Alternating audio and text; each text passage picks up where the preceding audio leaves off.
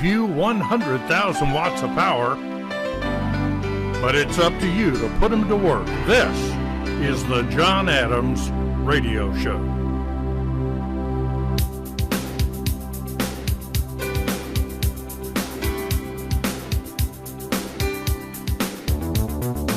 Bringing you truth, justice, and the American way of making money.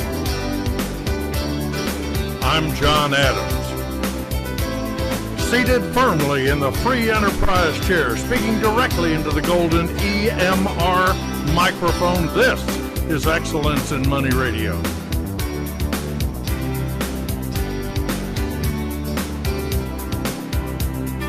Coming to you live from an undisclosed location in a bunker somewhere in the southeastern United States, perhaps Southern Command headquarters on beautiful St. Simon's Island the crown jewel of Georgia's coastal empire. Thence broadcast 23,300 miles directly into outer space. This week affiliates SATCOM 5. Thence rebroadcast all across the fruited plain to our vast EMR network 331 stations plus the island of Guam. That's just the way it is. I am thrilled to have you with us for this special edition of the John Adams Radio Show. Let not your hearts be troubled. We will solve your real estate problems today. And let me tell you, we have got so much to cover today. There's no possible way we're going to get to it all. This is unbelievable. Wait till you see today's agenda. It is uh, it's off the hook. This is outrageous. I need to warn you before this program begins that the views and opinions expressed on this program do not necessarily reflect the opinion of station management, but they should because the pro- this program makes more sense than anything else out there right now. Glad to have you with us. And uh, thank you for taking a little time off on your Saturday morning. Special thank you to our sponsors, Dr. Peter Burke, with his easy to remember phone number at Reliant Mortgage Solutions. Of course, our friend Bill Preston out at American Comfort Heating, Cooling, and Air Quality, and the Landlord Survival Guide, all new for 2021, reflective of changes made in court interpretations. And you know, there's so many things that change constantly. If you're using a lease from five years ago and you get in front of a judge, he's going to say, Well, I won't enforce this. And you may lose a $1,000 in late fees because the judge thinks it's punitive. And back then it was okay. Now it's not. So now we have to add the right language, which of course we have done but only if you have the 2021 version. So I'm happy for everybody. It does a lot of things for you, uh, not the least of which is stay out of prison. By the way, my neighbor just left out of our driveway um, driving his brand new Tesla. Uh, is anybody else not? I mean, I, I don't want a Tesla.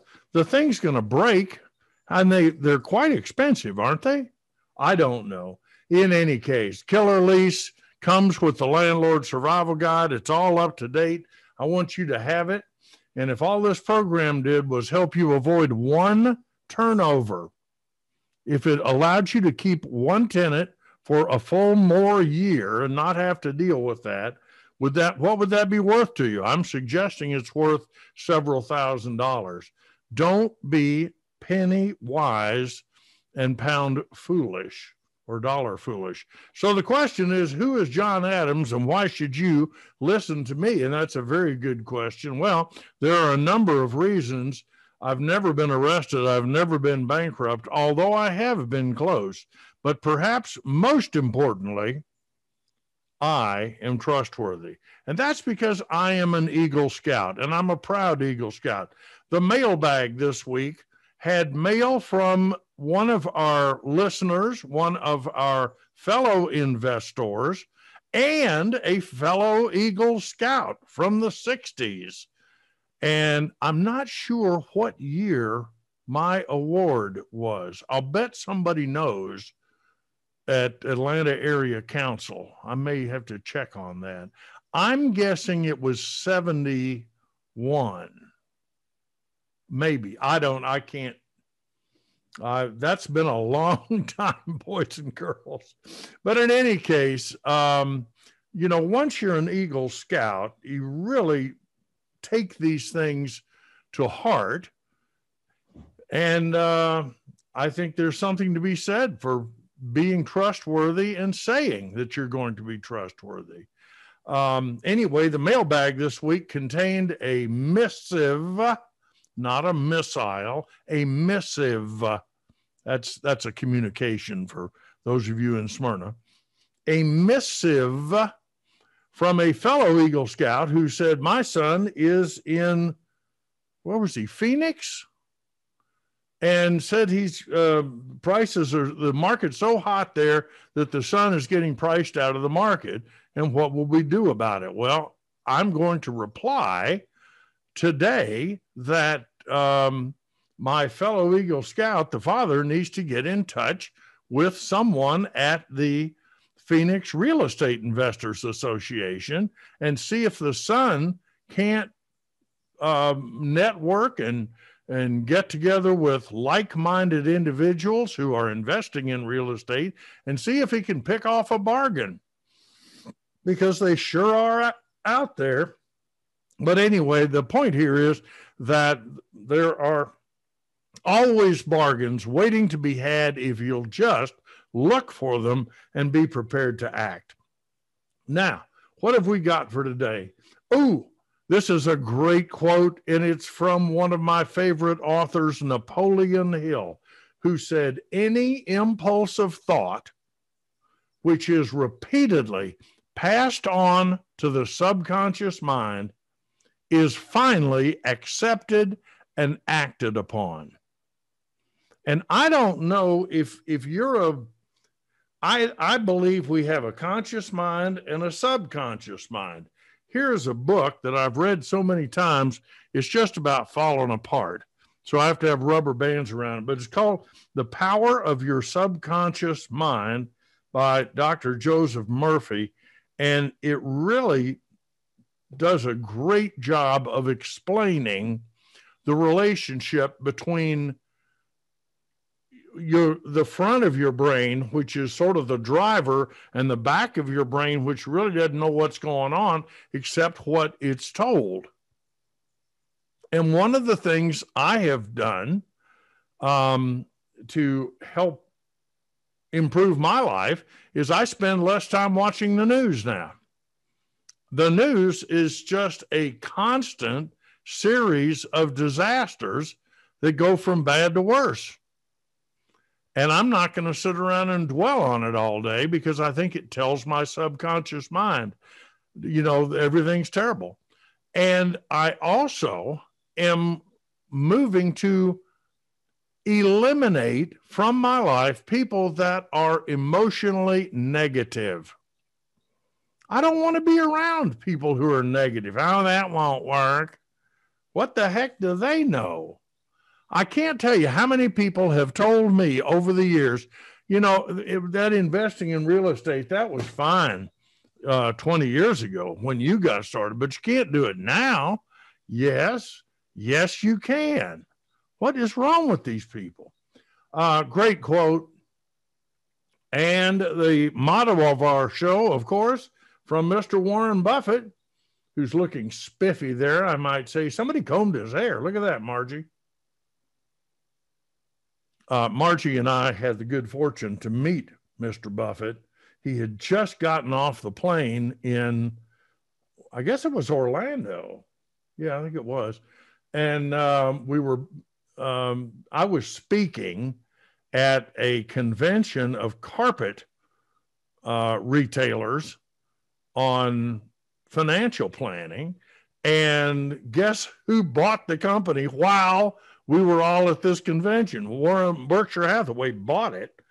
And he flew down to get up on stage and assure the retailers that nothing would change. So he got up and spoke. Well, when he got off the plane, he looked like a homeless person. his, his suit was completely ruffled and his hair was, he looked like Albert Einstein. So Margie combed his hair for him, made him look a little more presentable. Uh, we all know the truth about real estate. Landlords do indeed grow rich in their sleep. And oh, here's a picture. This is sort of hard to believe, isn't it? Can you see this? Look at that. That is me and Margie with Warren Buffett. Is his hair crazy? Yeah, it's a little bit, but clearly you have have helped him there. Anyway, this was taken. Gee whiz. I I don't see a date. 2001 is what it looks like and me and Margie and Warren Buffett. Look at me, I've got hair and everything. And this guy over here is the president of um, the carpet company, which whose name I cannot seem to remember. I've got to figure all that out. Anyway, um, landlords grow rich in their sleep. And that's not me saying that. This was uh, 19th century John Stuart Mill said this, and this was in England. It's true, it's even truer in the United States. And the strategy that I advocate is pretty simple buy a house a year for 10 years, put them into service one at a time. And guess what? After about 10 years, you're not going to have to work anymore. That's just the way it works. So, this and, and what I always tell people is this is not rocket science. Okay? You don't don't overthink this. It's pretty simple.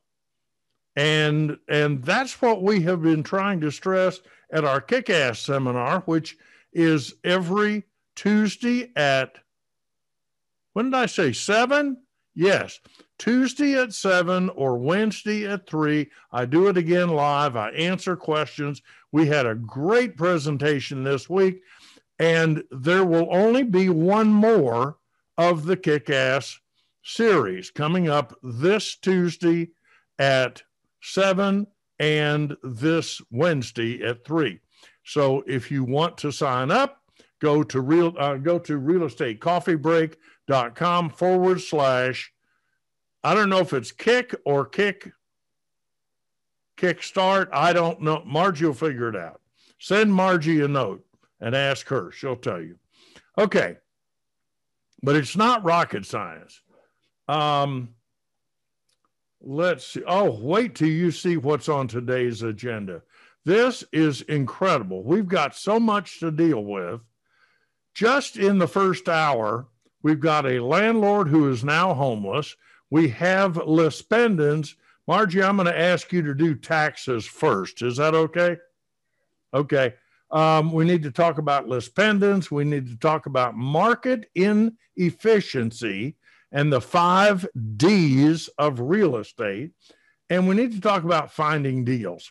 Um, I also want to show you a website I found, and we probably will not get to once again uh, Credit Karma, and Wago connectors, but I've got them there if we need them.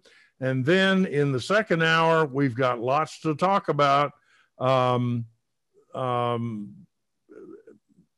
there's just lots going on. So it's the, this is just going to wear us out. Why don't we do this? I'm going to turn things over to Margie now and turn off the video of myself and ask her to talk to you guys a little bit about tax due date.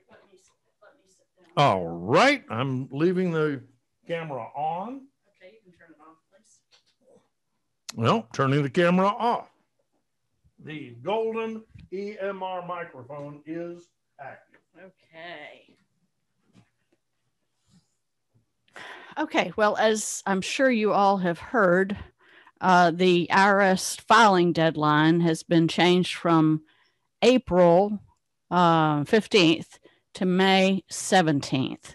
Um, let's see, hold on. Trying to get my slides.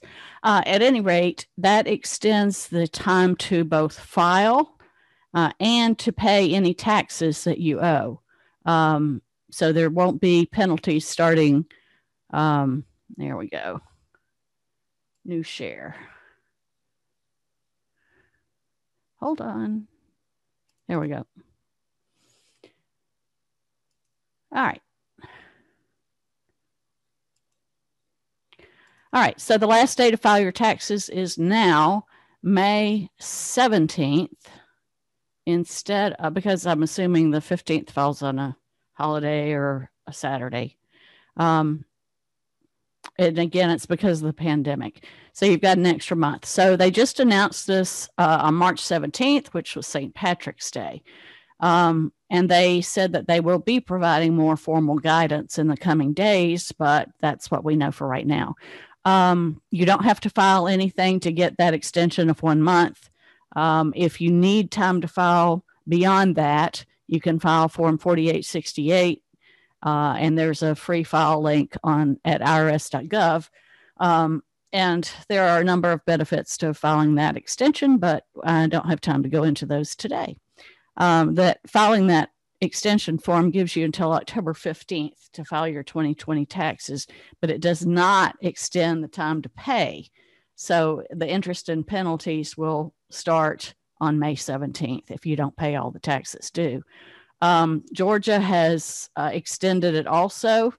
Um, there was some, I mean, nobody knew immediately what was going to happen, but the at dor.georgia.gov, they say that they have extended to May 17th without penalties or interest. Um, retirement plan contributions, we don't know completely yet, but normally the April 15th income tax deadline is the IRA contribution deadline for, for making your contribution.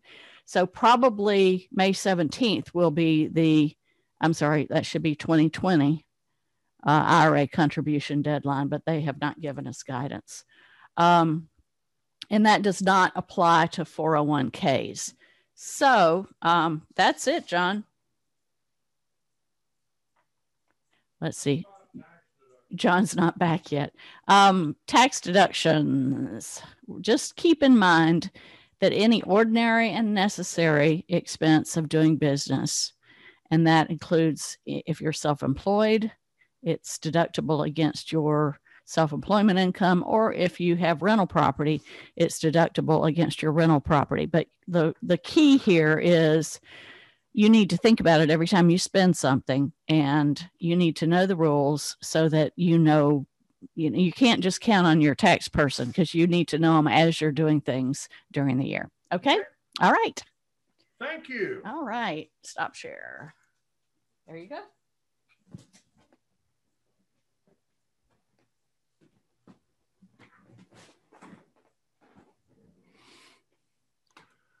Special thank you to our in house accounting firm.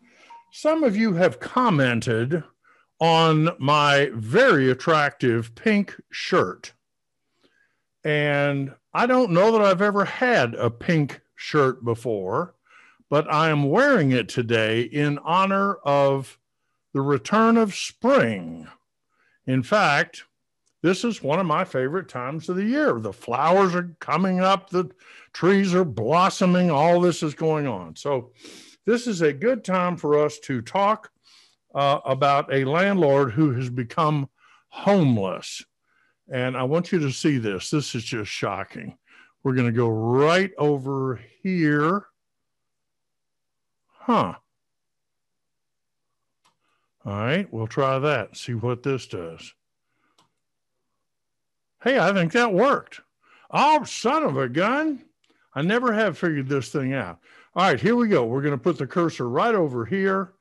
And oh, we're going to talk about also why is HUD anti investor? Why do they hate us? Why do the heathen rage? Um, let's go to 216 enter. Wow. Marge, did you see that? Pretty cool, huh? All right, this was uh, our good friend George Kelachek shared this with me. George is a font of wisdom and um, lives somewhere in eastern middle Georgia in a, a, hole in the ground. I'm not sure. I don't know. He he's got a backhoe, uh, and he may very well have dug that. Uh, I think he's in like a hobbit hole or something. I don't know. He tried to get me to buy one one time. But in any case, George, thank you for bringing this to my attention. Look at this. This is in the New York Post. Landlord homeless, unable to evict deadbeat tenant thanks to COVID law. Wow. Has it come to this? The answer is yes, it has. Now, you think the CDC order is bad. Guess what? Guess what? It's worse in New York City, which, what? So here is the house. Margie, you remember that place we tried to stay? It looks just like this. Margie and I got caught in Brooklyn one night. We were flying to uh, where? Oh, it was Queens. Um, but this is very typical of attached, detached structures in New York City. Anyway, believe it or not, this is a duplex. And um, this is just the story is unbelievable, but I'll read it to you because I want you to know about it. A Brooklyn homeowner unable to evict an allegedly deadbeat tenant because of new state housing laws claims she has been forced to live in her car for weeks. Shauna, I guess that's Eccles, Eccles, I'm going to say Eccles, age 30, says in court papers she sleeps on the couches of friends and relatives whenever she can, and in her four door Toyota when she can't. After fighting and failing for months to evict Sharita Patterson, 33, from the two family home in Canarsie. I'm not familiar with, I don't know if that's a subdivision or what. Quote, there's no one I can stay with until I am able to evict, and all of my money covers the mortgage, water bill, and property taxes. Eccles told the New York Post. If anything gets cut off, it will be considered an illegal eviction. I have no additional funds to rent an apartment. How how is that? That's because she checked a box, the, the tenant checked a box on a hardship declaration form claiming she's been financially impacted by COVID 19 and is unable to move. This is unbelievable. Under the new rules, New Yorkers had until February 26th to fill out the form. And by the way, this is not the same form, folks, as the CDC declaration. That's an entirely additional form. Leave it to New York to have their own form. I'm, I'll bet Bill de Blasio had something to do with this. Um, fill out the form, which automatically pauses their evictions indefinitely. Patterson, who allegedly owes $14,700, good grief, in back rent on the two bedroom pad, bought a new car during the pandemic. Well, if I had an extra $14,700, I would buy a new car too. Why not? So the owner is homeless, but the tenant, who's no longer having to pay rent, went out and bought a new car.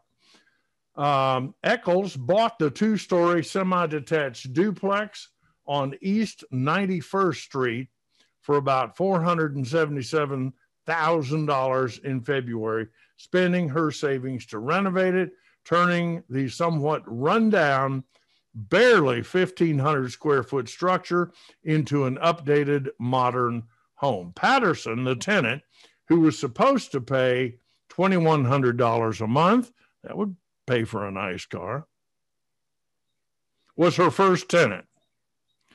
All right, what this says to me, kids oh, here's the landlord. She's now homeless and sleeps in her car, which we found out was a four door Toyota. Thank goodness it's not a two door. I I don't know what the difference. I mean, anyway, she sleeps in her car in the driveway of her own home while her non-paying tenant gets to live in comfort on the inside. And listen to this comment by Eccles, the owner's lawyer. This case highlights a terrible lack of balance between the rights of landlords and tenants in New York City and is a prime example of the state government's failure to properly address the housing situation. Duh! Duh! Why do you think we don't want to own property in New York? At least in Georgia, we have some landlord rights. And by the way, I would challenge the constitutionality just as um, a judge in Texas ruled against this, a federal appeals court judge in Texas ruled against the CDC agency order banning certain evictions. Yes, that's being appealed, but at least it's being litigated. I would do exactly the same thing, except I don't think it makes any difference in New York. The prices, I don't see how these people can ever how can you pay $477,000 for a duplex and expect it to cash flow? I that doesn't make a whole lot of sense to me. Maybe if she was living in one unit and renting the other, that would help with the payments, but yikes. So uh, th- there is a terrible lack of balance, and I just bring that to everybody's attention. Um, let's see, it is 1129.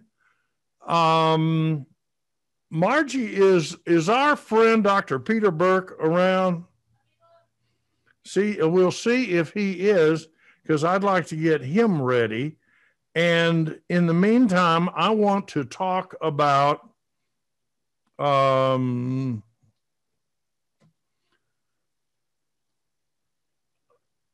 when we talk about raising money for financing and a down payment, you have a lot of options, some of which are creative financing, some of which are not. Going to the bank is not creative. You have to qualify for it and all that good stuff.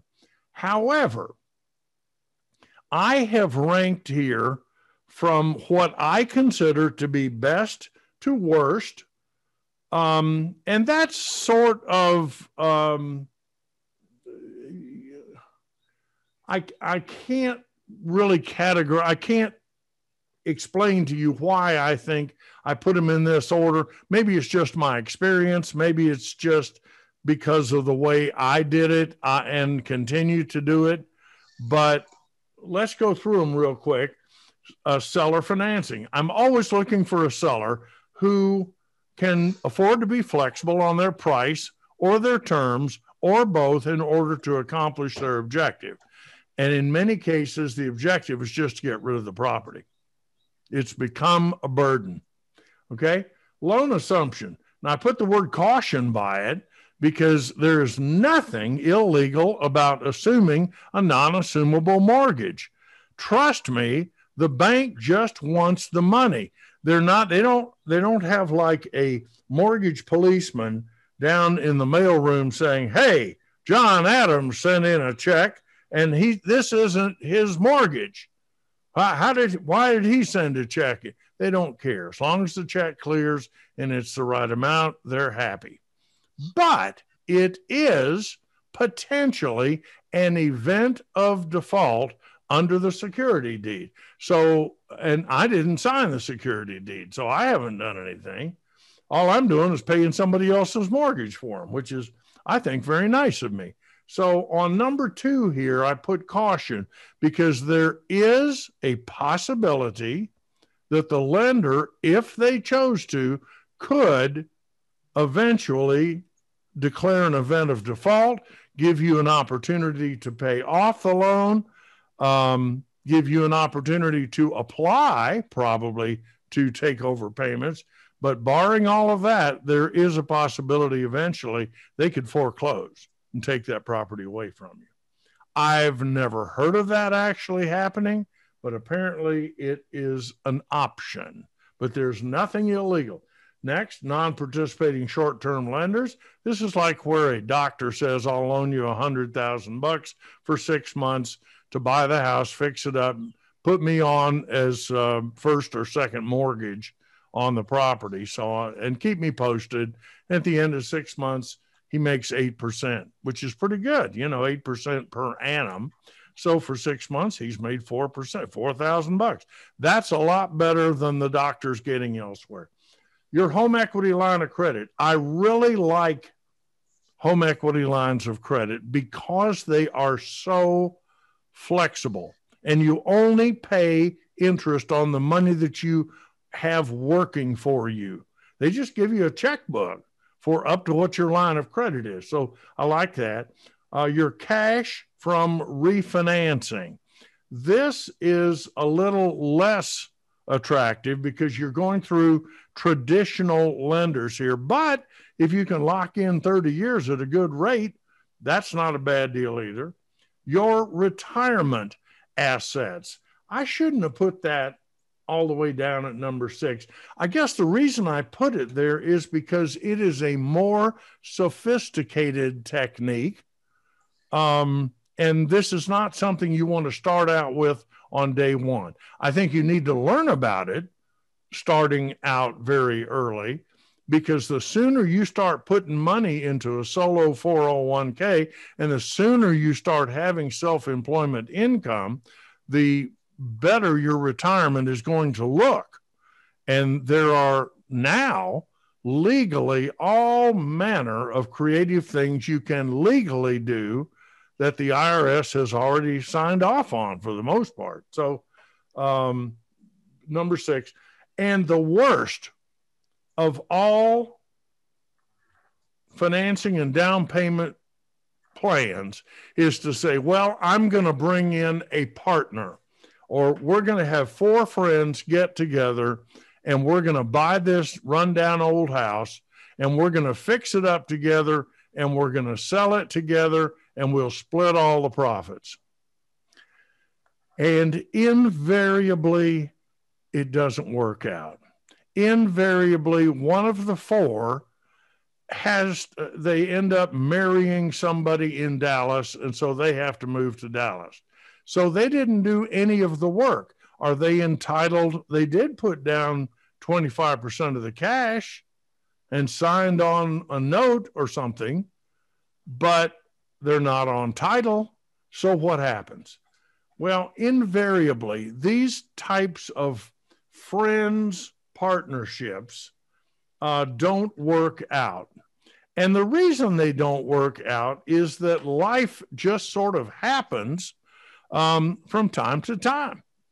And after after Peter and I talk, um, we're going to take a look at a a letter that I got. This will be just like Dragnet. How many people remember Dragnet? Peter, do you remember? Yes, I thought you did. Um, I am now watching the old, old, old 1951 dragnets. I found them on something like MeTV, and and uh, what's that guy's name? Jack Webb. He he's like 19, and oh, this is before Colonel Potter went to work as a policeman, which is sort of confusing. But anyway, um, the names will be changed to protect the innocent. And um, speaking of which, this is a good time for us to talk to Peter Burke. Peter, are you with me? I am. Good morning, everybody. Good afternoon. How are How you? how are you today? You look. I am doing. you look chipper. I am chipper. I am chipper. I Now, noticed I noticed you eyeing my pink shirt today. I have a question. Yes, Peter, go ahead. You used to give advice when you had tenants that weren't cooperating or paying that involved something along the lines of sending them a letter that you would uh, be over on Wednesday to remove the front door and the toilets for servicing. And uh, that would make the home uninhabitable. And, and I know we always chuckled when you use that as an example. But why can't that landlord um, do something? Like, what stops that landlord from doing something like that? That is called a constructive eviction. Um, even though the person theoretically could still live there without a toilet or without a front door, the courts would say that the actions of the landlord constituted a self help eviction, which is under common law uh, prohibited. And of course, each state addresses it in its own way, but it's considered a constructive eviction if realistically it would be hard for you to live there based on the actions of your landlord. So there's nothing illegal about saying you're going to do it. And that's what I suggested. I didn't say to actually do it. Right. I, I, I believe you're correct. And and in fact, the, if if you knew that the person worked during the day, there would actually be nothing wrong with removing the front door and taking a picture of yourself standing beside the front door and beside the opening and sending it to the tenant at work, provided it was in, reinstalled and put back the way it was by the time they got back. And I have not done that, but that sounds like a good idea to me. Yeah. Peter, what what are your thoughts on the poor homeless landlord in Brooklyn? It, it's a travesty. You know, it's um, it's putting someone in a very difficult situation. I can somewhat see both sides of the story, but when you The mention tenant, the tenant bought a new car, right, and the landlord, the owner of the property, is sleeping in a four door Toyota. I hear you. And If- the laws say she's got uh, the right not to pay rent. I, I don't know exactly what that uh, law you're referencing, but I understand it. I mean, I understand the situation. I don't know if I agree with it. I've never seen the inside of a Tesla. My neighbor just bought one, but I think I'd be much more comfortable sleeping inside a Tesla than I would inside a four door Toyota. Correct. Yeah. So I don't know. Let's talk about mortgages. You told me that there was going to be some sort of disaster on Friday from which mankind might never recover. Well, I don't like to travel in rumors too much, but I believe changes are on the horizon. And um, it may or may not be um, serious for most borrowers, but the reality is it will probably impact investors ba- uh, based upon uh, interest rates. I think there'll be a what's the word for a penalty per I can't recall the word that, uh, but I, I suspect Fannie Mae and Freddie Mac will impose penalty adjustments if they're going to be uh, buying uh, investor mortgages as a way to tamp down the volume, which of course get passed on to the lender who's underwriting the loan, which of course get passed down to the borrower. Well, and and we're talking about non-owner occupant loans, is that right? Correct. And I, I heard it's, it involves second homes. Wow. Um, the question I have, which is on our screen, is one which you and I have batted around before, but um, HUD and GSEs in general have an anti investor tone to them. And, and I find it, I'm starting, I'm, I'm closing in on it, Peter. We're going to call it investor suppression. Yeah. Yeah. They want to suppress investing. And I would submit that here are some of the benefits that the community reaps from having an investor come in and fix up a house and either flip it or rent to a nice tenant. And not the least of which is number nine the property taxes go up not just on that house, but on the entire neighborhood. And if the investor sells the property, they have to pay income taxes, or they're certainly subject to the income tax system. And I just think we need a department of um, house investment advice, and I should be the new secretary. Yeah. You know, um, one thing we overlook that um, there are alternatives um, to Fannie and Freddie buying pools of mortgages. And an example, and I'm going to go a little bit above my pay grade, is someone like PennyMac which also securitizes loans, and they're not affiliated or a GSE um, with um, uh, Fannie and Freddie. They have to follow rules for providing loans, and one of the big rules is called the ability to repay rule, which came about in the Obama administration, where there has to be a good faith effort made to determine that the borrower can pay that loan those alternatives to Fannie and Freddie have to do it. And they've been around forever. And I think the general suspicion is folks like that aren't going to miss an opportunity um, to make a nickel.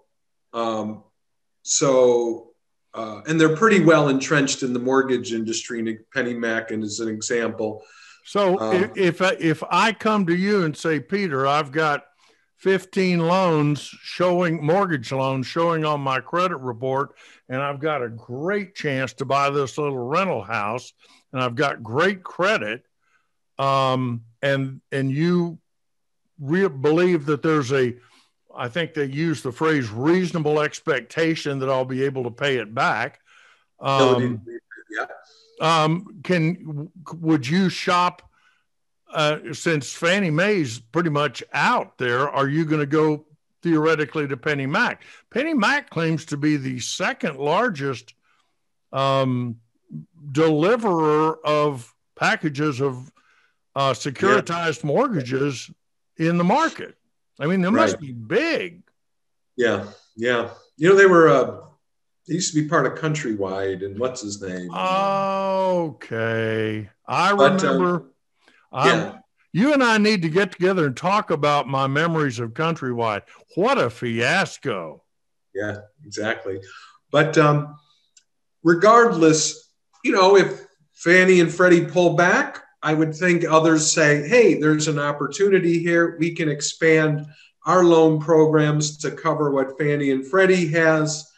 Um, you know, uh, downside is they might have tighter guidelines or lower loan to values, maybe modestly higher rates.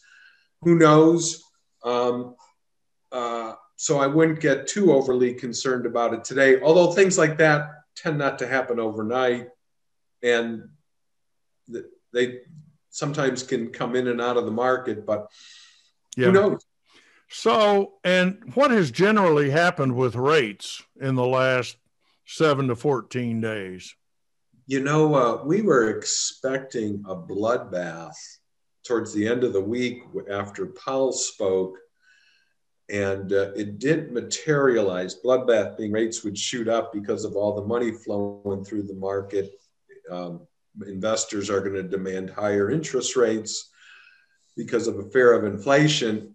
It didn't happen over the last three days, but I think we're the, the word is expect choppiness. Expect choppiness. We quote a rate to, to at 10 a.m. You say, let me think about it. And at one o'clock, you say, I want to lock it in. And we say, it's a little bit higher. It happens. It just happens. And, um, so um, forewarned is forearmed, but I think choppiness is the word over the next few months. Okay. And there's still an opportunity for people refinancing? Yeah. Yeah. yeah and you know, and the the sure. interesting thing to me is um and you and I had this discussion uh, with our friend who's buying the house in Brunswick. Um, lenders are swamped right now.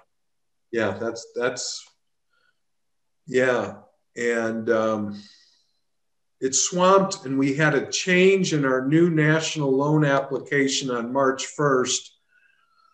Uh, after 25 years of using the old lap loan application, it was revised, and um, inevitably, everyone's computer systems were discovering bugs and slowdowns and learning curves.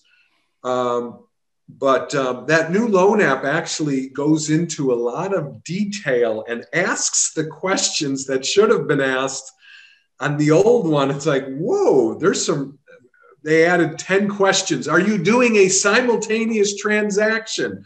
Which inevitably some people are. They're buying two homes with two, and it's ask you, are you doing that right now? And, you know, so uh, very interesting how, uh, things have evolved to they're finally catching up to the questions that we've always been asking. I understand. Well, um, we need to run along here, but I'm going to share. Here's a, and this is not a very good picture. This this was a flip that somebody sent in to me that they did somewhere, and this is what it looked like. This was an investor who was trying to flip this house and they got halfway through and ran out of money. so they had to sell it to another investor at a loss. And this is what the house, if I can find it, this is what the house looked like when they finally sold it. And talk about a cute house and a nice addition to the neighborhood. Um, I, you know, you just when it works, and I realize that there are some unethical people out there, but name a field of work in which there's not an unethical person. So I, I mean, there's some. Uh, I guess it only takes one bad apple, but yes. in any case, Peter Burke, I'm going to find for you. So I have a um, agenda sheet now.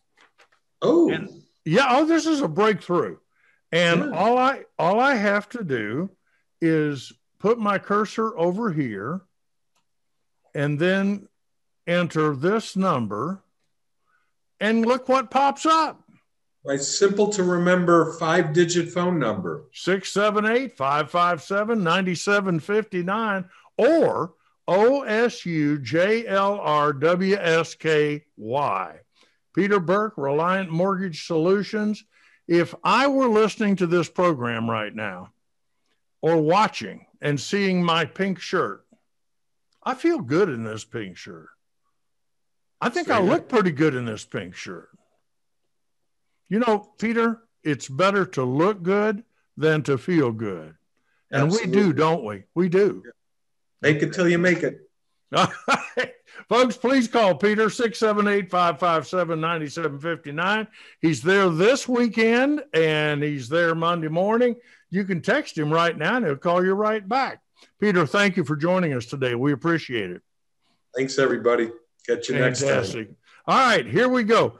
I want to get right back to this lis pendens. And the way I do that is I click on Peter's picture and enter 234.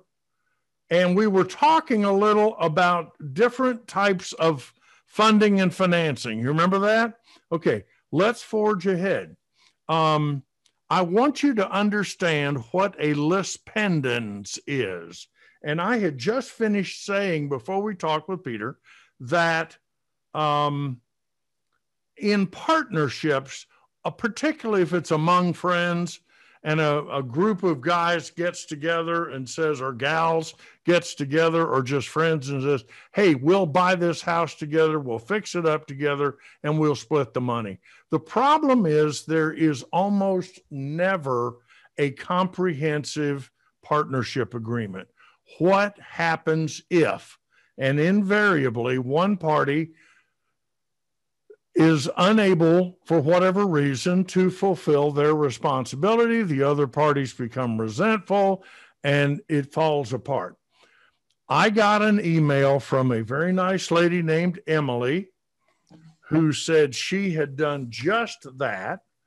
And she was a one third owner of the property, but her name was not on the title. Somehow, one person of the three had gotten their name on the title, and she was just going ahead and selling the property and had told Emily she was going to get nothing. And Emily is, uh, of course, unhappy. And she contacted me and said, What? Oh, there's a closing coming up in about a week. And she said, What, what should I do? And I, I'm going to read to you exactly what I said to her. And the key here is I want you to understand what a lis pendens is. Okay. So this is real estate law 101. And this is this is to Emily. First, I need you to know that I am not an attorney and cannot give you legal advice. However, I can share with you my thoughts and experience as you plan your course of action generally speaking, I anytime you get to this stage in a dispute, it's probably a good idea to talk to an attorney. Okay? My first thought is that the closing attorney needs to be made aware of a possible dispute regarding the disposition of proceeds from the sale of the property. Got it? Just call up the closing attorney. Trust me, the closing attorney does not want there to be a dispute after the closing occurs. Uh, they don't want a dispute, period, but they'd rather resolve it. Um, um, um, um, um, I recommend that you call and talk to the closing attorney, tell him or her the situation, let them know it's your intention to assert your claim to your rightful share of the proceeds from sale. Follow up your phone call with a detailed letter or email to document your concern. Always, always, always, in a case like this, if you talk to someone on the phone, at least follow it up with an email. Uh, in a situation like this where there's money at stake, I would record the phone call. In Georgia, you have a right to record any phone call if you are a participant. You don't have to have started it or received the call. if you are a participant, you have a right to record it, and you don't have to have a beep in the background, all that jazz. Okay, um, but I would, I really would love to see some sort of documentation, like a letter. The smart thing for the closing attorney to do at that point is to negotiate an agreement among the sellers prior to the closing date. This is something that good closing attorneys are aware of, and they typically are good um, negotiators or facilitators of a discussion. And it wouldn't surprise me if the closing attorney would say, let's all do a Zoom meeting and let's see if we can't work out our, our difficulties here so that we don't have to postpone the closing. now, assuming that does not happen, Assuming there's not a resolution prior to closing, I recommend that you contact a real estate attorney and ask them to file a notice of lis pendens. It's L I S P E N D E N S. and that would be filed with the clerk of court, clerk of superior court in the county where the property is located. Your attorney can have the lis pendens flash recorded. I know we have some attorneys out there, and my question is Are most counties in Georgia still flash recording? I was told at one point that some counties were trying to cut back on it because it was using too much staff time. and the reason I ask is the normal recording procedure where you just mail it in can take weeks, depending on how far uh, behind whatever the good date is um, for the um, county records.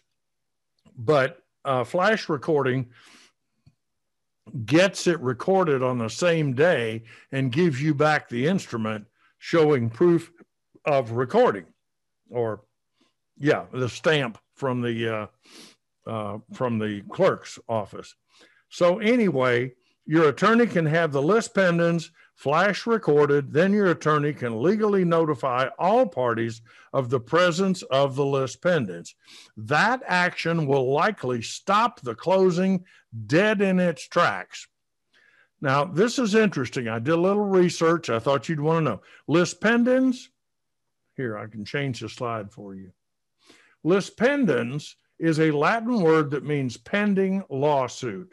In Georgia, um, lis pendens refers to a notice of a pending lawsuit that is recorded in the local county real estate records. A lis pendens may be filed by either the plaintiff, and in this case, in, in this case, that would be Emily, um, or defendant, and its purpose is to provide notice of claim involving specific real estate to potential buyers and sellers. Thus, a lis pendens is a very powerful tool that may be employed by a partial owner of a property because generally, once a lis pendens is filed and properly recorded, any transfer of that property by either party will be subject to the final verdict in the jury in the case. Okay. So a lis pendens does not technically prevent a sale um, uh, uh, or a loan, sale of or a loan on real estate, but it does so practically because most prospective buyers, lenders, and certainly title insurers are very reluctant to become involved with a property that could be adversely impacted by a pending lawsuit.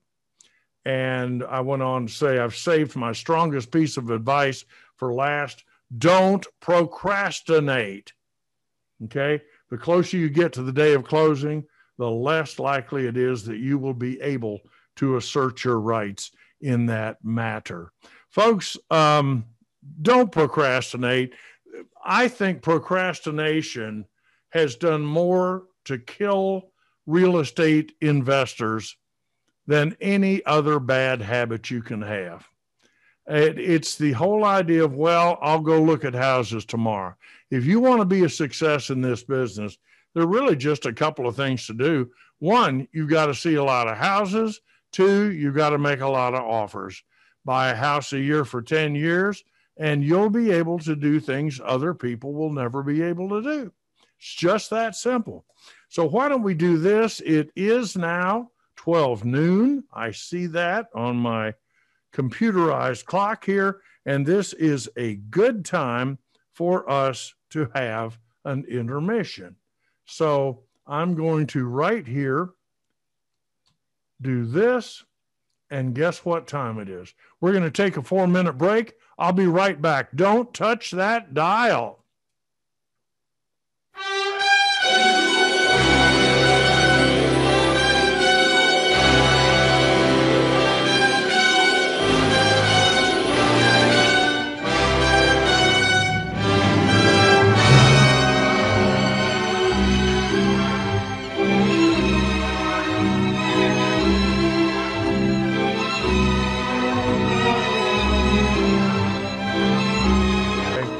So, um, I, ju- I got a uh, very nice email from a very nice person uh, who's about my age, this movie came out, I'm guessing, in 1950s, 57. Oh, 58. It was 1958. And um, this was in Technicolor, which meant it was the wide screen, which at that time was a relatively new procedure. I mean, it was a big deal to get the big wide screen. And it was it is just a delight to the eye. But I got a communication from one of our friends of this program who said, John, um, we've been watching your intermission here, and it just sounded like so much fun. We'd never seen South Pacific. So we went out and rented the movie, and it was wonderful. Well, of course, it's wonderful. It's Rodgers and Hammerstein. Richard Rodgers is a great composer, was a great composer. He uh, had a, an entire composition called Victory at Sea, which was wonderful and of course Oscar Hammerstein, um, a brilliant lyricist and a composer in his own right. Um, just fabulous. So if you have not seen the movie South Pacific, you need to buckle your seatbelt and do it. And I don't know where you'd, I think you could just go to Amazon probably and rent it for not much. I mean, I'm just telling you, it's a wonderful show. So, and you should watch it with your kids. This is back when movies were safe. you know, there, there are certainly, um, bingo, there. There are certainly many movies today that I would not want to take a young person to, but um, South Pacific is safe, trust me. And James Michener, if you have never read any of his novels, they are simply remarkable. Um, I, I just really am. I go back and read them again and again because they are so absorbing. Okay, um, we are in the landlord hour. And one of the things I wanted to talk about is um, market inefficiency. So let's do that right now.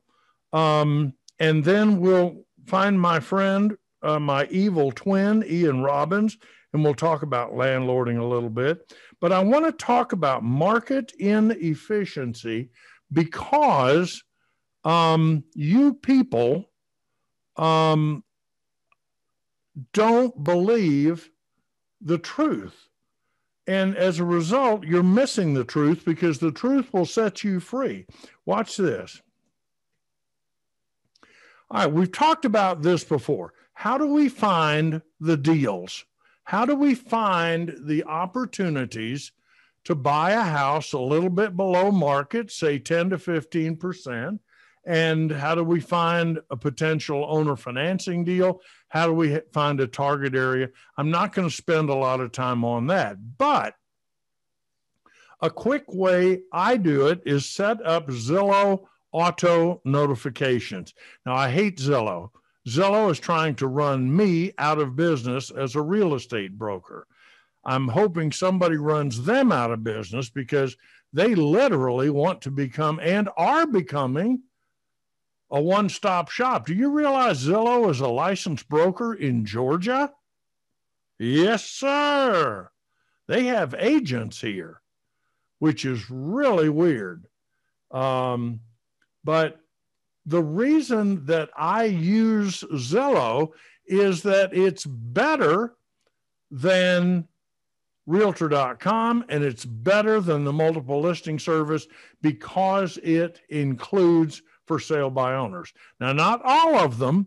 There are plenty of owners who are too cheap to pay the $10. I think it's $10 a week. Is it $10 a week or $10 a month? I don't know. I have never placed a for sale by owner on Zillow. But whatever it is, it's cheap. And, and they get millions of views. It's unbelievable. Zillow's done a great job. And they got there first. Um, there's there's no reason you and I couldn't set up an Amazon. We could call it Johnazon. But Jeff Bezos has already done that. And the first person in a marketplace tends to be dominant. And Zillow is simply dominant at this point. So I use Zillow um, and I tell it what I'm looking for. And then I set up this automatic notification. So as soon as somebody puts something in to the Zillow system that matches my parameters, it automatically notifies me. Now, I do also use Georgia MLS. Why? Well, one, I have access to it. And there are times when the MLS and realtor.com and Zillow don't communicate well. I don't know what it is about the interface, but I've seen things on Georgia MLS that were not on Zillow. How that happened, I do not know. And I don't pretend to understand it, but um, if you are not a licensee, if you're not an agent in a company that has access to the MLS, you can become what's known as a virtual agent assistant.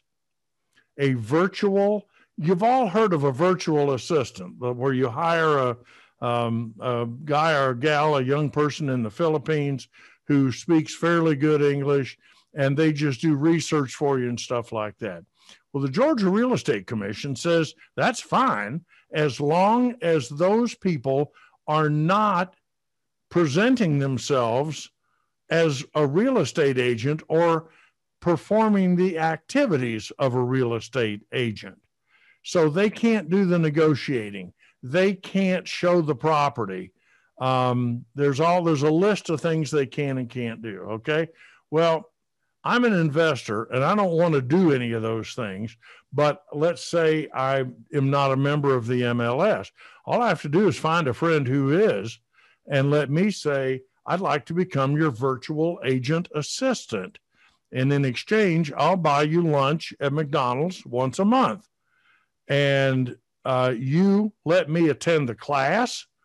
Just tell them my, my, my new virtual agent assistant here is John Adams, and my payment arrangement is private. All you have to do is get it approved by the broker, who they couldn't care less. And next thing you know, you can take a class and they give you your own login code for free. It does not cost anything more for an agent to have an assistant. It's all the rage now. Okay. So that's a great way for you to get access to the MLS. Um, and at the same time, um, network with this friend, the real estate agent. You need to be networking with them anyway. I'm viewing the house then, and I am estimating the repairs and the after repair value. I have to make a profit. If the shoe fits, I wear it. If the house fits, I buy it or at least make an offer. And we use a non binding letter of intent. Now, why does this system work? Well, the reason it works is because the market is inefficient. What does that mean? The market is inefficient. Well, according to economic theory, an inefficient market is one in which an asset's prices do not accurately reflect its true value. Sort of like in real estate, huh? And that may occur for several reasons, including human emotion and lack of information. Notice I highlighted those in yellow because they're very important. In reality, most markets do display some level of inefficiencies. Now, here's my question to you. If you are buying gold, you want to buy one ounce of 999.9 purity gold and you're buying you want it for just to have an ounce um, maybe one of those us coins that's the, made by the, the uh, government um, it's extremely efficient for you to buy because everybody knows what the spot price of gold is today. So let me, um, I'm going to show you this. Let me get out of this. I'm going to, whoops. I want to get out of this here. And I'm going to real quick, just in Google, I'm going to put in current price of gold. And bingo, the gold price today is $1,744.90. Now, you could probably find it for a dollar less or a dollar more somewhere. But the point is, this is a published price. It changes by the minute. There are even places like this that have 24 hour spot prices. 1744.90 is the most recent. See, and my point here is no matter where you buy it, this is what you're going to pay. Margie, I'm going to need to take a little bit of a break here. So um, get yourself ready. Um, and so buying gold is extremely efficient. There's really no emotion in it, and there's no lack of information, assuming you're dealing with reputable um, uh, vendors, and I think you would be. Uh, buying a new truck is reasonably efficient. An efficient market requires, among other things, that its participants have reasonably complete information on the relevant points. And I think that's real interesting because in buying a truck, guess what? Um, you can go on the internet and find out exactly what that dealer paid Ford Motor Company or Chevrolet Motor Division for that truck. And um, then you know when you go in and they try to charge you an extra $5,000, you say, wait a minute, this truck only cost you this amount. Why am I having to pay $5,000 more? Well, now they have to justify it. So um, there's no human emotion, there's no lack of information. But this is very interesting. Um, there's plenty. If you get on the the internet and you want a brand new 2021 Chevrolet Silverado, and you you can find out to the penny what the manufacturer charges the dealer, which gives you all the information that you need to negotiate. But is there emotion in dealing with new cars? I'm going to, I think I'm going to change your mind here. When we come back, Margie's going to talk with you just a little bit before we get to Ian about um, um, some tax ramifications of things. But just watch this and tell me whether or not you think there's any emotion. And by the way, I may be crying. Good. You good? There you go. You step through for me. Yeah, I'm sorry about that. If you want to grab your belongings, I didn't do anything. I- I'm just gonna need you guys to follow me. But what are we doing in here? More security.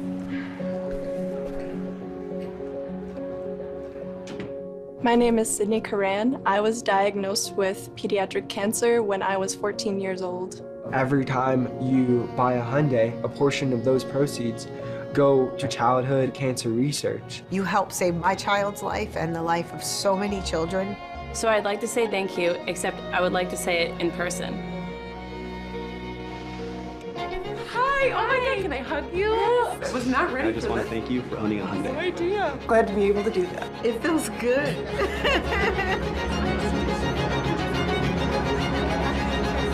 this is hope. That's pretty cool.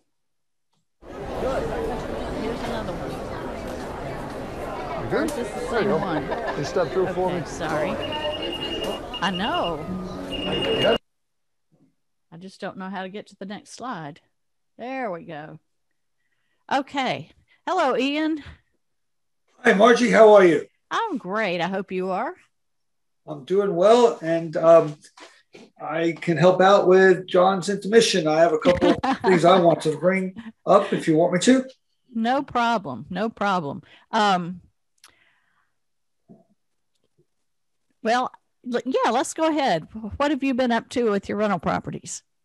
Well, I just want to first comment on that commercial. I could see it's definitely a, che- a tear jerker, and um, there's definitely emotion involved in markets, and therefore markets are not efficient.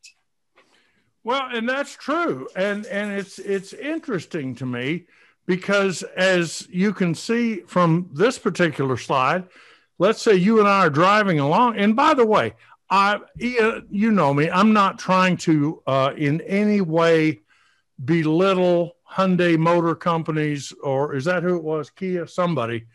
I, their charitable activities are wonderful, but the tear jerking, the the uh, heart rending. I, I mean, it's it's a wonderful thing, but it has nothing to do with the car.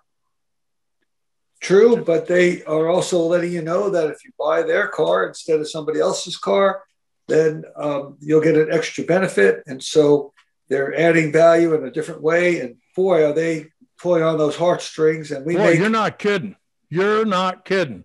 So emotion got sort of crept in there. But if, let's say, you and I are out uh, driving for dollars and we see this duplex and it happens to have a for sale by owner sign in the front yard, where can we get information? Remember that an inefficient market often means a lack of information. So if you were just driving around, you and I saw this, what would we do first? Well, we would first, if, if we could call, we would ask, the, I personally would ask what the person is asking for and try to get a little bit more into his, his or her situation. Absolutely. And in addition to that, there are county records that we could go look at, theoretically give us the square footage, although um, I would like to actually measure that myself just because I've been surprised sometimes when I thought I had this many feet and didn't. Um, I'd like to know if it's a legal duplex. Sometimes they're not. I'd like to know why the seller is selling because that may give me um, a clue as to how I can help him move forward in his situation. So, the, you know, there's a lot of ways we can get information in real estate. And um, we were talking about inefficiencies. And I would like your thoughts on how these five D's of inefficiency that we're going to see here play into potentially buying this little house we see right here. How about death? Absolutely. Probably may not be planned and very much um, an immediate situation to um, deal with because the mortgage you know, still has to be paid. Listen, I've done a study, Ian, and I found out nobody gets out of this world alive. Sorry, we are all on a journey and we don't know uh, you know the scriptures tell us that tomorrow is not guaranteed and we don't you know we don't know what's going to happen. Obviously we hope everybody lives a wonderful long and and and fulfilled life and so forth but death is part of that life cycle and when it happens it often involves of the real estate that was occupied by the person. Typically, the family, if they're not local, doesn't want to have much to do with the house afterwards. And there's going to be a, a change. It's also not unusual, and I'm going to ask if you've run into it. Have you ever seen a house where maybe a husband and wife lived here for many years? The husband passed away eight or 10 years ago, and um, the widow was left on a fixed income, which may or may not have been adequate, but she was reluctant to spend a lot of money on maintenance because she wanted to make sure that she was going to have money to pay for her necessities. And yes. so when she passes away, the house really is not in saleable condition. no, it's not. And um, I've had situations, John, where that person's uh, the the widow might then be experiencing health problem. Now you have a the children that show up try to get mom to a different situation, and now you've got a house that needs maintenance um, as well. I mean, there's been deferred maintenance as well as um, they're just trying to get out of the situation and get mom somewhere else, and the house so, takes second fiddle to mom. Absolutely, this is and and the reality is, and let me say this because I know this from having dealt with seniors. Um, I was involved in. Uh, I acted as broker. We sold a hundred senior living, independent living condominiums in 18 months. At one time, it was the fastest selling condominium in the state of Georgia. Um, and it was 65 plus, or maybe it was 55 plus. I think it was. But invariably, Ian, I would get a call from a I was the broker. I'd get a call from a woman who said, My pastor asked me to call you. I live here in Druid Hills, and we have a four bedroom, three and a half bath house, and there's a carriage house out back. Okay. And um, I my pastor thought I should visit with you and take a look at Claremont Place. And I said, Well, we'd love to have you for lunch. And she said, Well, what am I why what would I do with my house? And I said, Well, I I guess it might be a good idea to sell it unless you have a family member that wants to to buy it or live there. She said, No, they're all in Detroit. And and this happens over and over. And you finally meet this person. And she said, I have to be honest with you. Last week, I fell in the basement and I couldn't get up. Yep. And I was there for eight hours before somebody came. Oof. And it scared me to death. Or um, she, uh, so, there was almost always, Ian, something that had happened that triggered um, this person to say, you know what, it's time. And I saw this again and again and again. One lady was still trying to mow her own lawn, and she was like in her 70s, and the damn yard had a steep part to it. And she told me she nearly slid under the lawnmower. Oh, that's sad. And I'll tell you what, John, going to your first example, that four bedroom house with the carriage house. I think 20, 30 years previous, that was a house of love with a bunch of kids. And absolutely had maybe grandkids come over, and it was a very functional house. It was great for that life cycle. Doesn't mean it's not a great house, but exactly. Uh, next and, person needs to go. And and as you as you have so succinctly pointed out, the house doesn't know or care. The house is still there. And Absolutely. It, it, can can once again serve an extremely useful purpose and a happy purpose. And and so um, death, it's inevitable and it's one of the five D's. But wait, we think big on this program. It's in North Druid Hills, and what's going to happen really is someone's going to take that house, they're going to knock it down and build a four, a two million dollar mansion and get a higher and best use for that land. But they might, they might very well. So, uh, and I've seen you and I've seen that happen a million times. Uh, number two is one of my favorites, and um, one of the hard parts of growing up um, is watching sometimes friends who come to the conclusion that they are no longer able to remain married. Um, it's it's just a very difficult time. And there's often a lot of heartbreak involved and especially if they're kids and so forth. And right at the center of that sometimes is the house. And it's not at all unusual for the husband and the wife to fight over who keeps the house or who's responsible for the payments or you know that that's typically part of a, uh, it's included in the divorce. And what I have found is that typically, especially if it's been an unpleasant divorce, which unfortunately many are, neither party is particularly happy living there after that.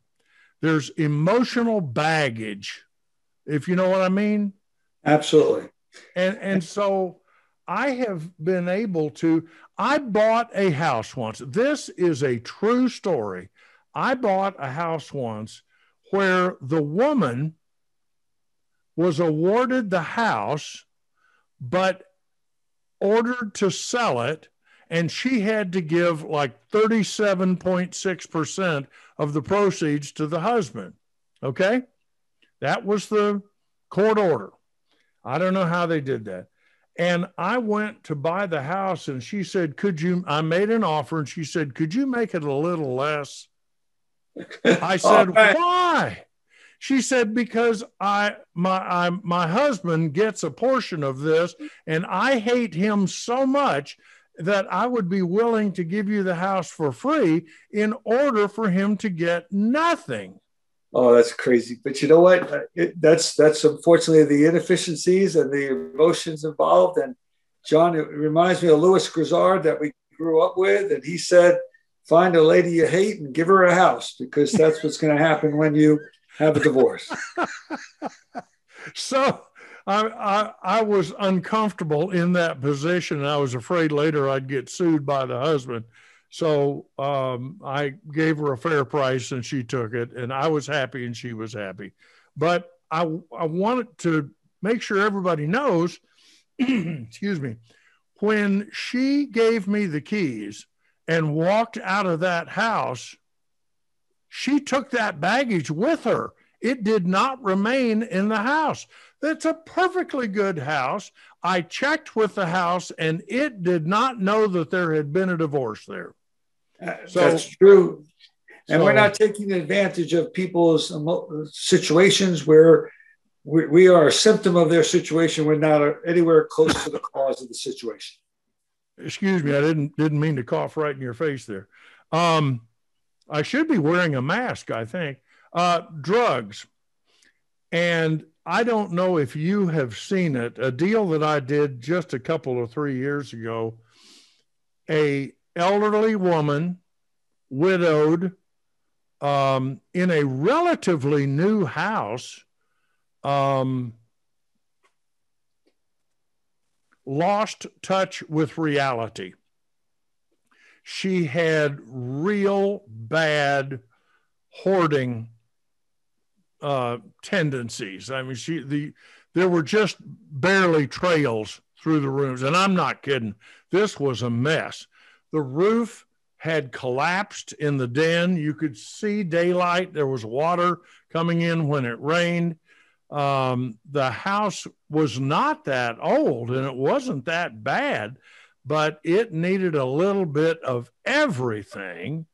And uh, she had been she had no family in Atlanta. A daughter or a niece or somebody flew in, got her mother, and took her to uh, Gainesville to put her in a, a place that could meet her needs and called um, who's the uh, HomeVestors, the we buy ugly houses. She didn't know what else to do, saw a bulletin board, a billboard, and just called them. They came out.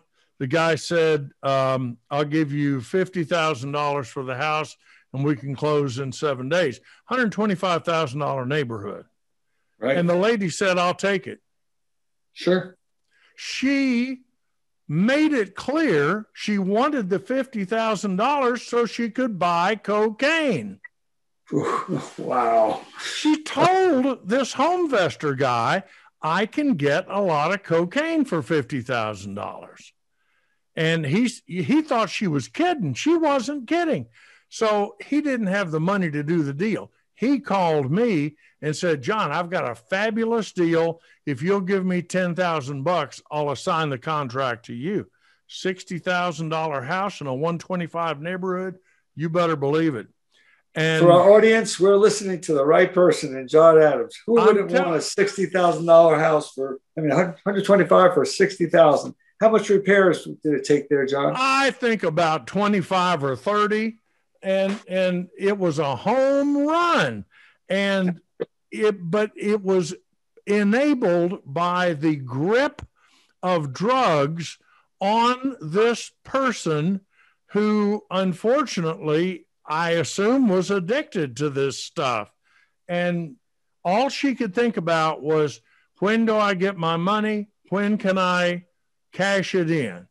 And I, I think we have a terrible problem in this country with people who unfortunately uh, abuse drugs. I I take a lot of pills every day because my doc tells me to, but I try to avoid ones that are bad for me and ones certainly ones that are addictive. And so, but this is a, a real part of our society today. It, it creates inefficiencies in real estate. Ian, do we see downsizing in our market? Absolutely, John. In fact, as a mover, I deal with downsizing every day, and it's a really big problem because uh, people do realize they have to scale down, but it's hard to get rid of it, everything. And thank goodness for uh, internet and Facebook Marketplace and things like that. They can get rid of furniture, but it, people recognize anything from a master on a main is very important. No more steps. So many reasons to downsize.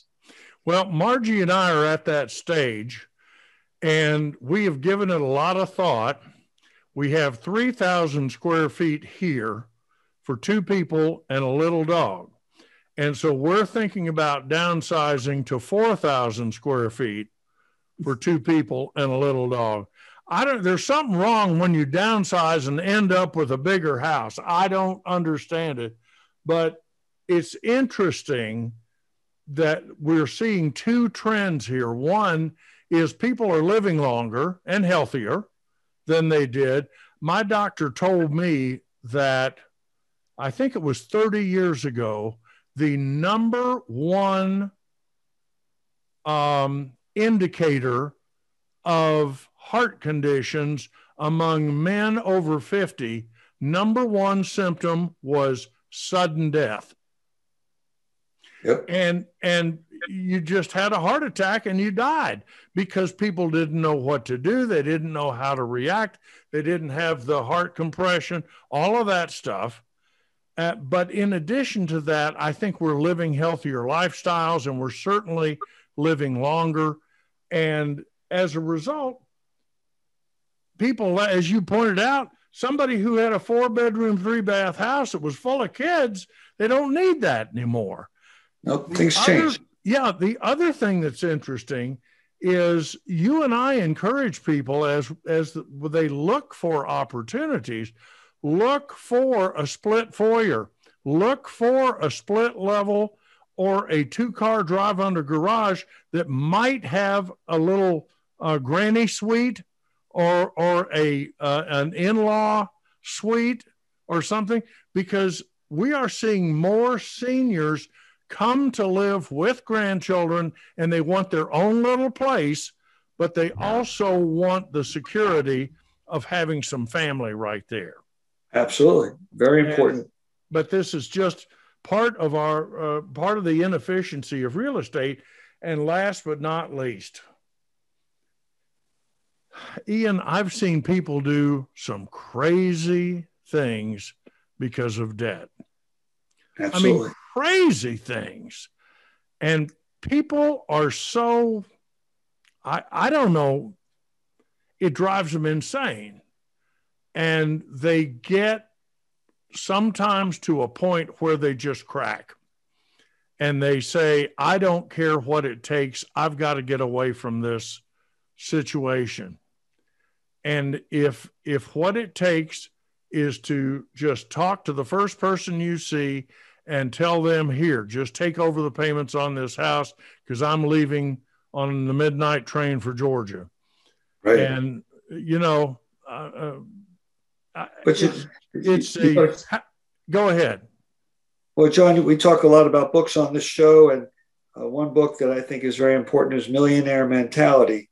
And Millionaire Mentality, one of the concepts is that millionaires don't really need to impress people with what they own. They, they know who they are and they buy quality, but they don't overdo it. And I've had tenant prospects show up in $60,000 cars with big um, payments, and they want me to rent to them. And I have to, I got to do it legally, but I understand that the debt is going to eat up possibly my rent payment. So um, people Ian, are a little bit out of control. I see it every day where I'm out on 285. Now I'm driving. We recently made a new used car purchase. Okay.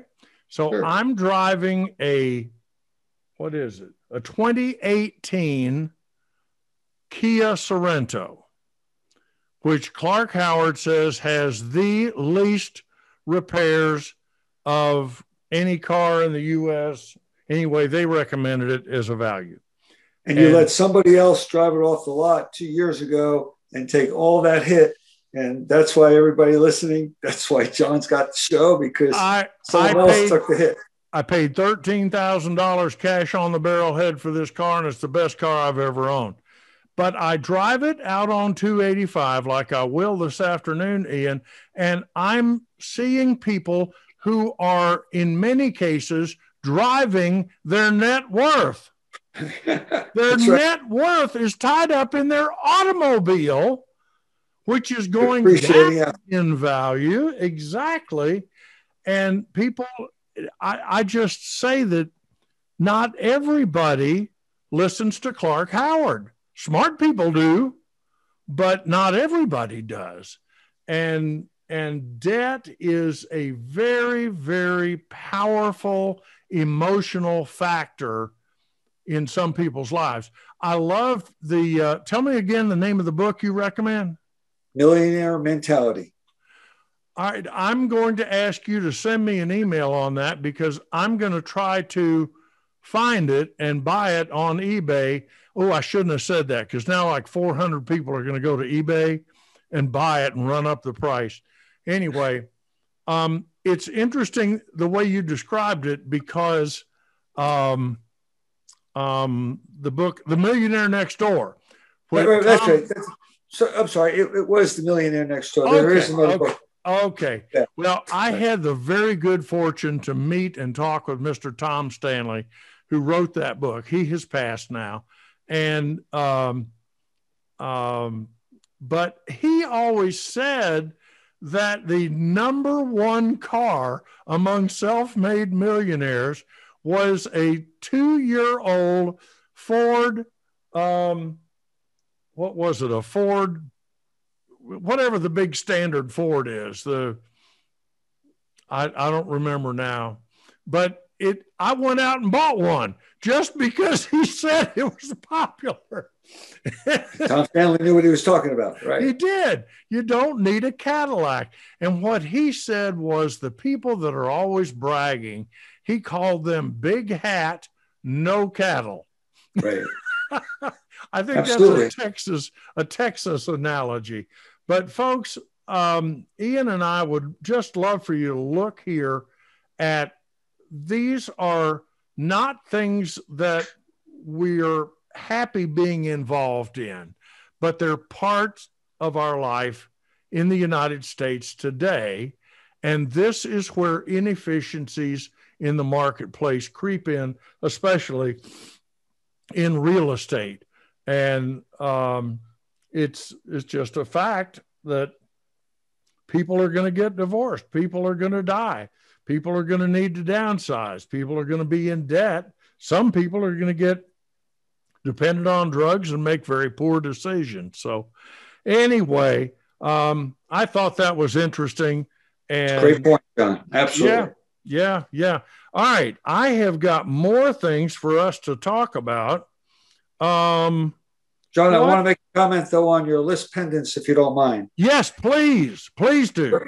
So, this being the uh, real estate coffee break, I got my coffee today. Very good. Your your ending comment was Uh, don't procrastinate, and that can really hurt you um, with all types of situations in real estate. My point, as it relates to coffee, in a very simple way, when I make my breakfast every morning, I don't procrastinate and I make the coffee first. And the reason is is because that takes the longest. So by the time I prepare everything else, my coffee is ready. My point is when it's time to evict somebody or start the process, we can't procrastinate. We do talk about that a lot. It doesn't mean we're going to end up doing it, but we have to start early. And then we don't have a situation where uh, we're, we're several months behind. We might be a few weeks behind, and that's it. You couldn't be more right. The the make your coffee. There you go. Uh, me too. Me too. Um, I. It's interesting because one of the things that I think has impacted me, and I don't know where I got this, was the idea that people should have a sense of urgency in their life. And that doesn't mean you have to be, you know, hyper all the time. But I think it does mean that rather than being just sort of drifting from thing to thing, if you start an activity with the end in mind, you're more likely to get to that. And if there's a sense of urgency, hopefully you will be less distracted by secondary and, and unimportant things and have a greater likelihood of focusing on the target that you pre selected. And I have just found that to be true in my life. I'm a big goal setter. I, I, you know, am constantly, I've got my to do lists and all that jazz, but I, I know what I'm trying to accomplish and I work in that direction.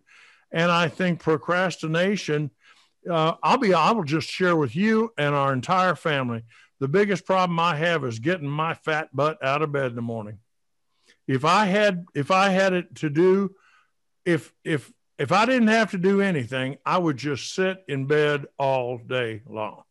Actually, I probably wouldn't. That, that would last like one day, maybe, or or maybe one hour. But but I, you know, I am my biggest enemy.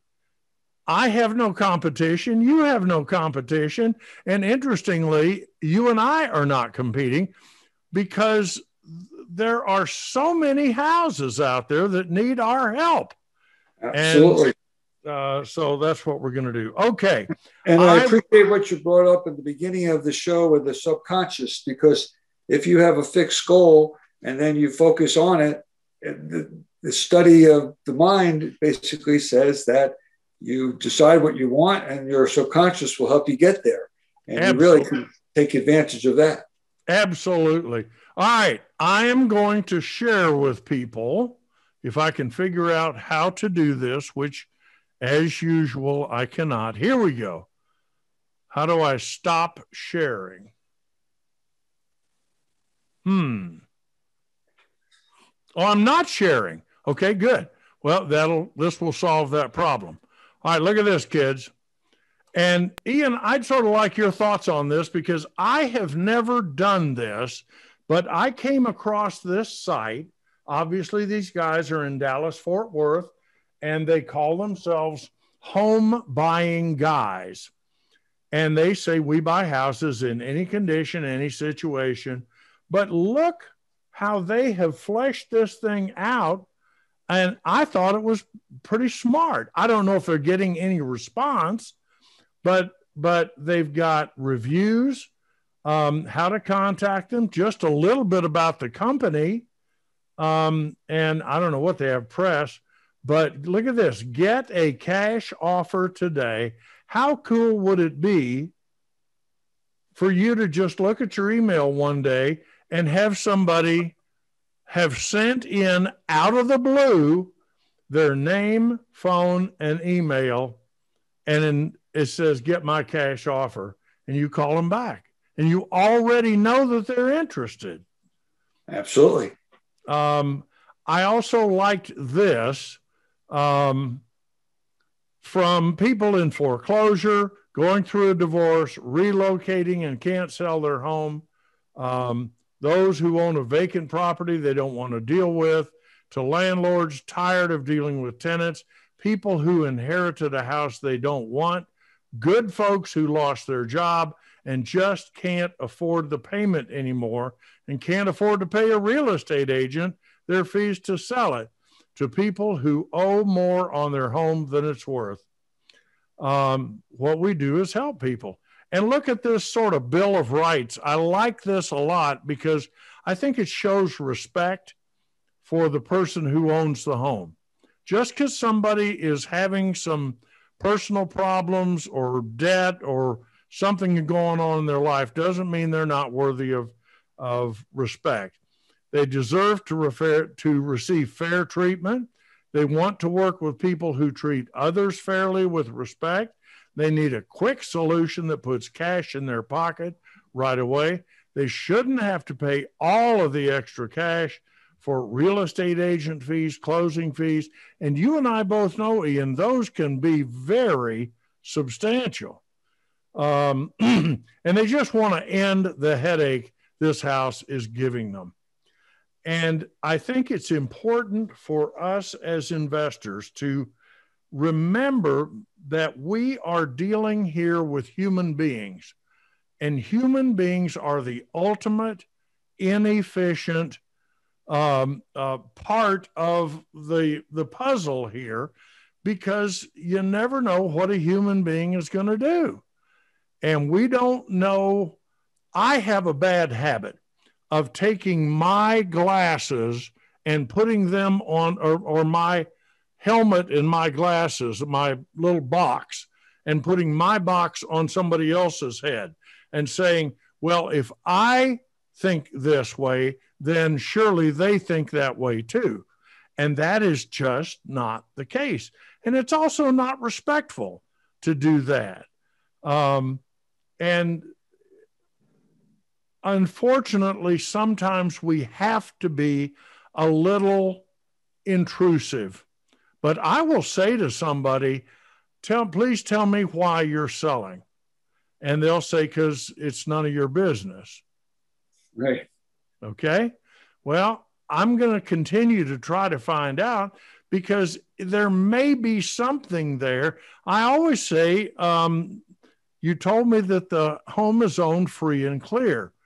Uh, would you be willing to uh, receive a portion of your equity in a stream of monthly payments instead of a lump sum of cash? You mean be the bank? No, I would never do that. Okay, okay. Um, could you tell me what the what what you'll be doing with that lump sum of cash? None of your business. Well, I can't work with that person. I know, and you know, and everybody listening knows that that person's going to buy CDs with them. They're going to go right down to the bank. They're going to have the money wired to the bank. They're going to put them in CDs and leave the certificates right there in the safe deposit box because they're safe. Now, never mind that they're going down in value because of inflation, but that's beside the point. And if that's the case, I can give them some cash for their immediate needs. I can also offer them a five year note at, say, 6%, 5 6%. That is a much better return than they're going to get in a CD right now. And what do they have as collateral? The house that they sold me. That's right. And, you know, that can be a real win win situation. But you've got to have a seller that cooperates with you when but you, you know what. John? The, the good part about all that is you have options ready to go. And you're you're prepared. And by doing your homework and, and talking to a seller you're at least giving him something or her to, something to think about. And i imagine you've planted seeds before. They said no.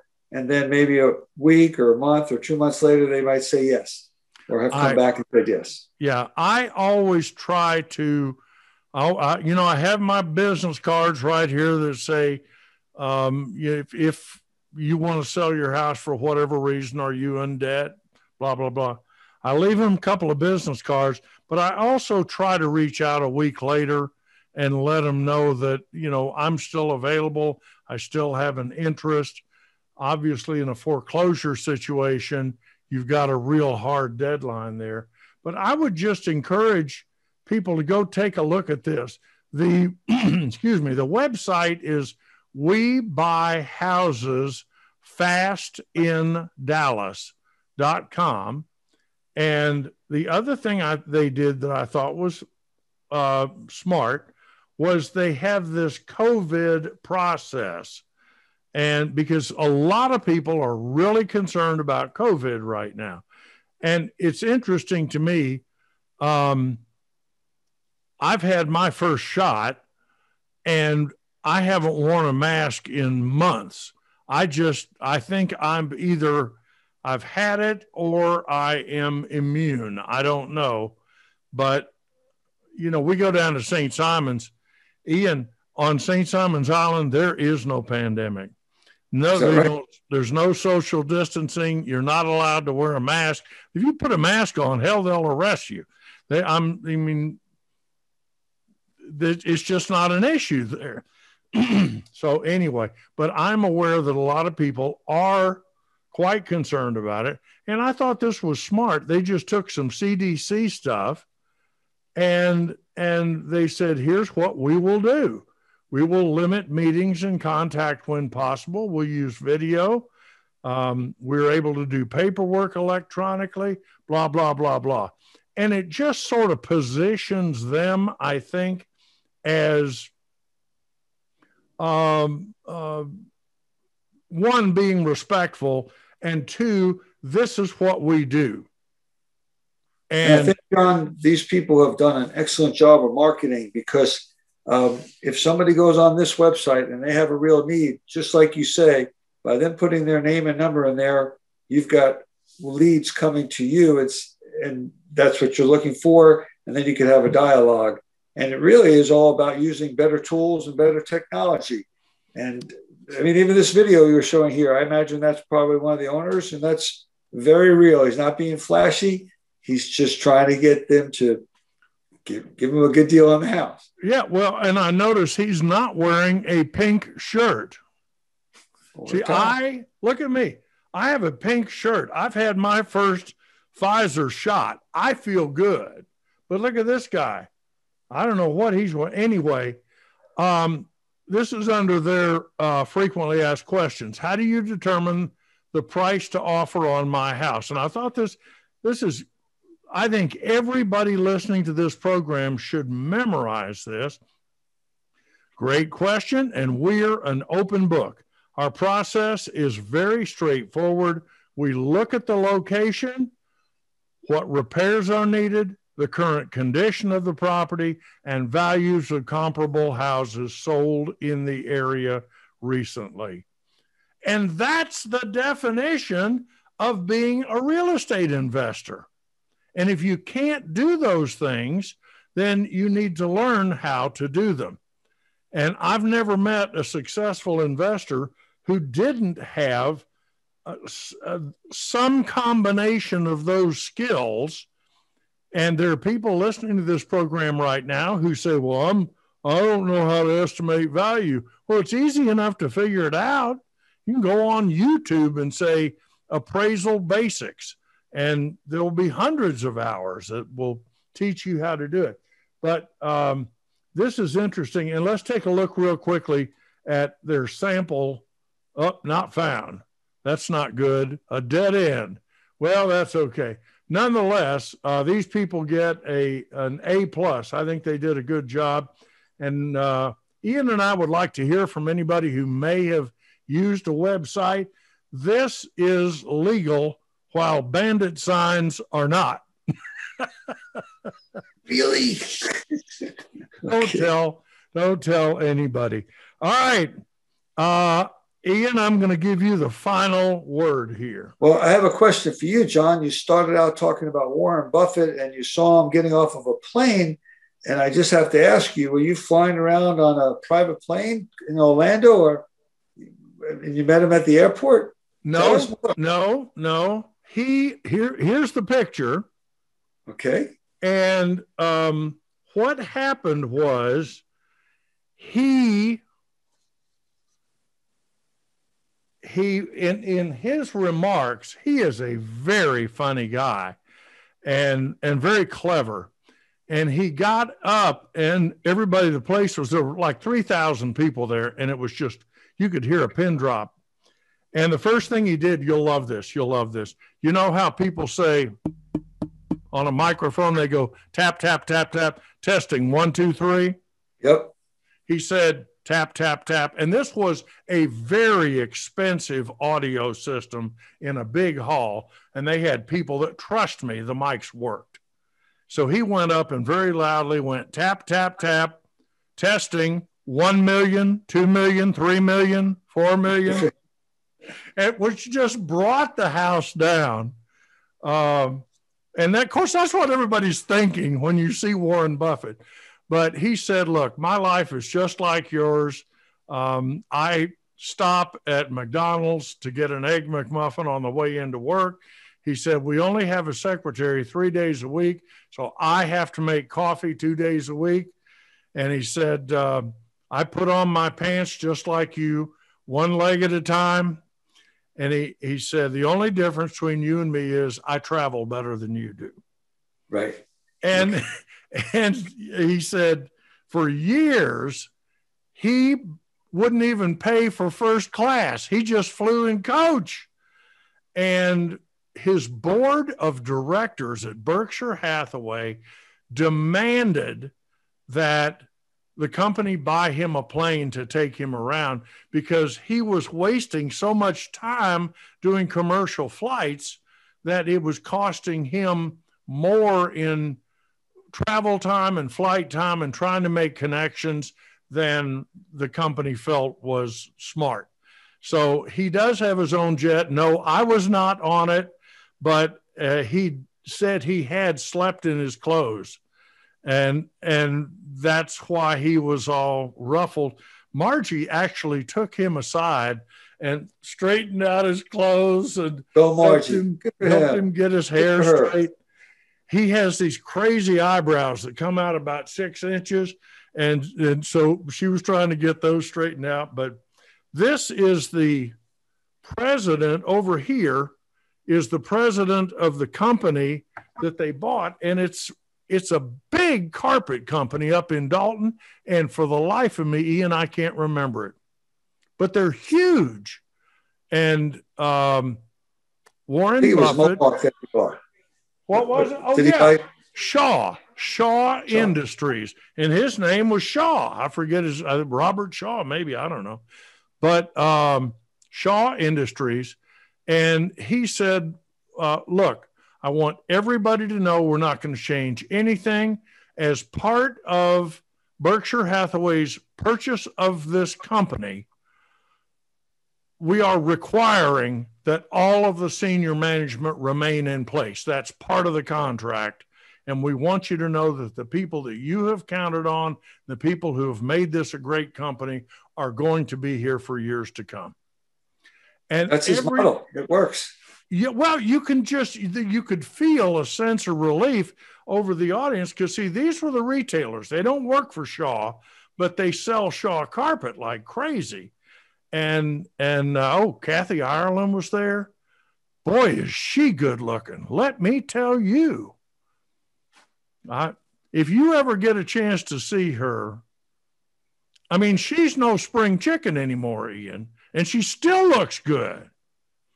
I, Well, you I- know what I I, said when I when I walked up? She there was a receiving line. I walked up, and she said hello, and I said, "You look marvelous." Very good.